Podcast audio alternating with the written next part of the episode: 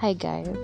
So um this is day six. Yeah, day six of the 365 days. So we are down to 259 days and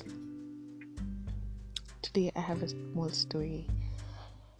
So yesterday I as I was going to board the matatu.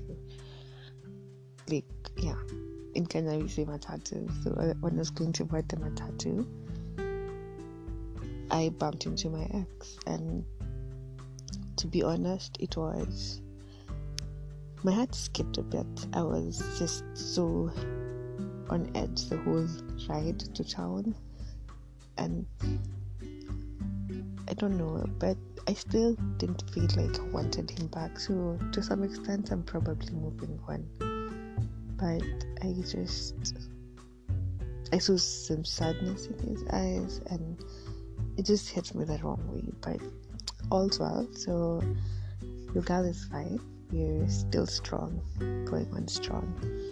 Yeah, so before I start today's podcast, I don't even know what I want us to talk about. I have so much to talk about.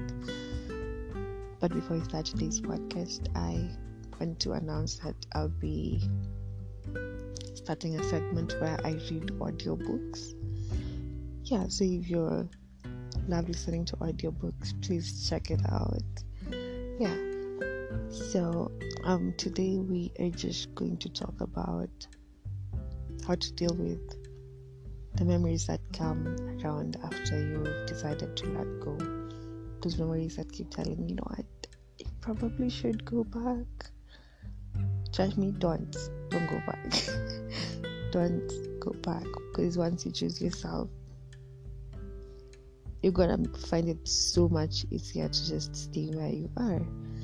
Um, so the first thing I do, I think I mentioned this in my first podcast.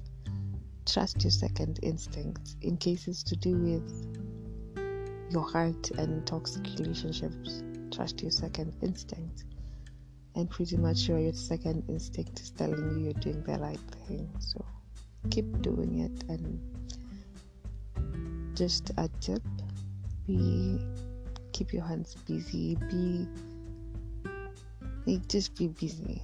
Make new friends. Hang out with new people. Go out on dates. Take yourself out on dates. If man is taking you out.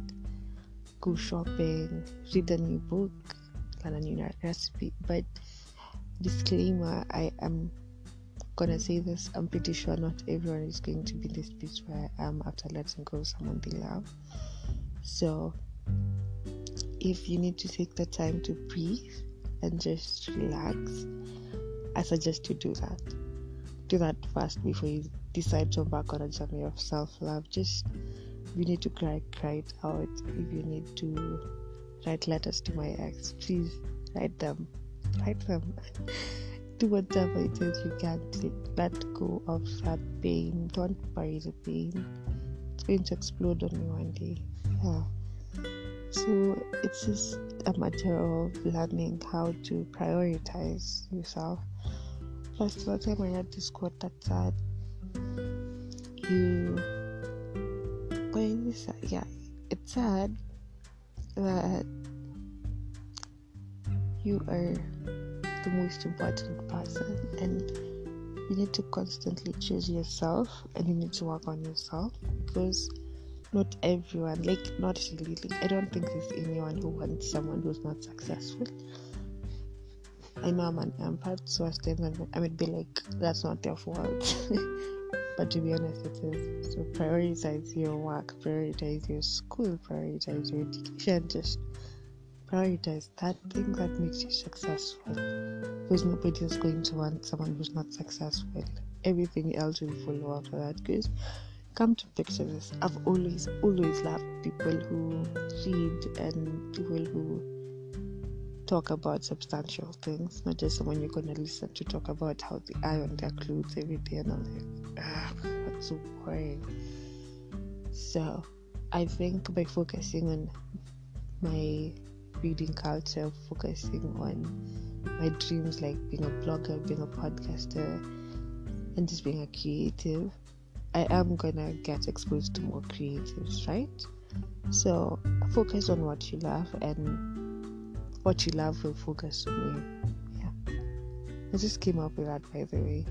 So I am just encouraging you today, this morning, as you go about your duties and your activities in life. I think you need to learn how to be more intentional about self love. Plus, self love doesn't just mean going to the vacation, it also means putting your work ahead of everything else. Putting your family, putting you ahead of everything else, and just thriving in your space, in your small space, because you are amazing and you are more than enough. Thank you for stopping by. I've been your host, Barilla Pondi. You can follow me on Instagram at the underscore poet Apondi. Yes, and I'm just on Instagram. Yeah, I'm on Twitter. You can follow me at Apondi Otieno. Thank you for stopping by. Have a great day. Bye.